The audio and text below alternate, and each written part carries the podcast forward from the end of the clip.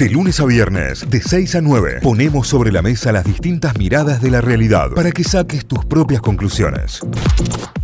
Nos vamos a meter en el mundo cripto, nos vamos a meter en el mundo de la criptomoneda y está buenísimo lo que tenemos para hoy porque eh, vamos, ¿se acuerdan que la semana pasada hablamos con un especialista en seguridad? Un especialista en seguridad de eh, informática, un especialista en seguridad que tienen que ver con, bueno, eh, cómo, primero que nada, cómo protegernos de estafas en la web pero también, también cómo de alguna manera empezar a protegerse a la hora de la compra de criptomonedas porque las estafas son cada vez más comunes. ¿eh? Vamos a hablar de eso ahora, lo presentamos y te contamos todo.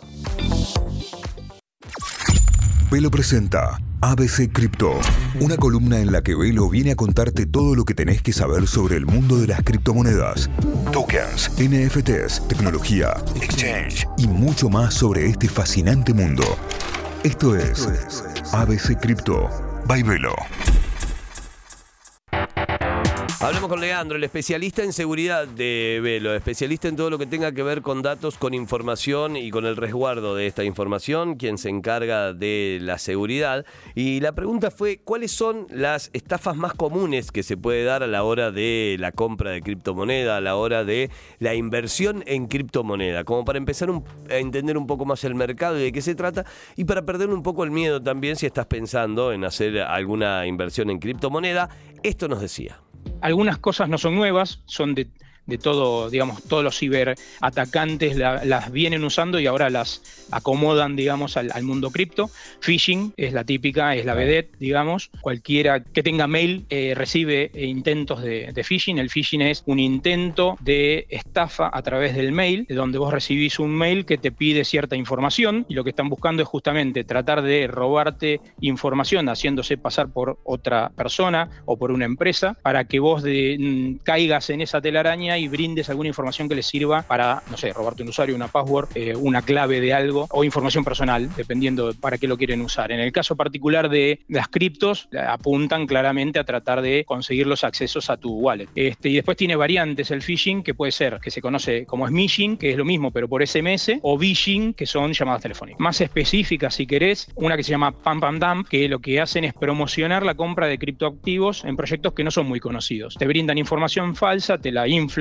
básicamente. Entonces la gente compra, el precio sube y los que la armaron venden, llevándose el dinero más o menos a precio alto y lo que te queda es un criptoactivo prácticamente sin valor. Similar, pero no hace falta que suban tanto el precio. O sea, los creadores la, crean y retiran los fondos cuando la gente ingresa. Eso se llama rack pool. Y después también tenés los falsos exchanges. Recibís correos, te promocionan exchanges te ofrecen rendimientos extraordinarios, pero te piden, no sé, para entrar 100 dólares. Entonces vos entras con los 100 dólares, el exchange en realidad es todo mentira y nunca más vas a recuperar los 100 dólares. Como en todas las inversiones hay un riesgo y hay que entender cuál es ese riesgo y hay un estudio previo, si querés, para, para meterte en proyectos, sobre todo en los proyectos que no son conocidos. Entonces ahí lo que tenés que entender es en qué está basado, leer los papers, eh, que es una ventaja que en algunos casos tenés en cripto que capaz en otras inversiones no tenés. Vos en teoría tenés que tener acceso a los papers que te explican cómo se generó y cómo va a funcionar. Es lo que te tiene que dar las pautas.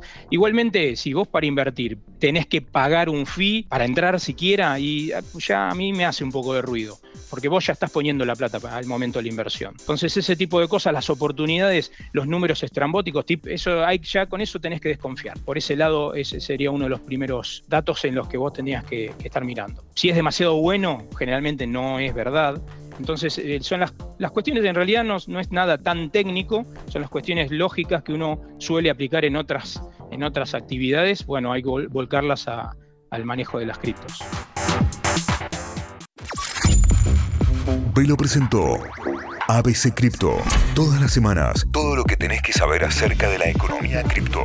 Con Velo podés moverte en pesos y criptomonedas. Pesos y criptomonedas. Para que tu dinero cada día valga más. Sumate a una comunidad que no para de crecer. Hacelo simple. Bájate Velo.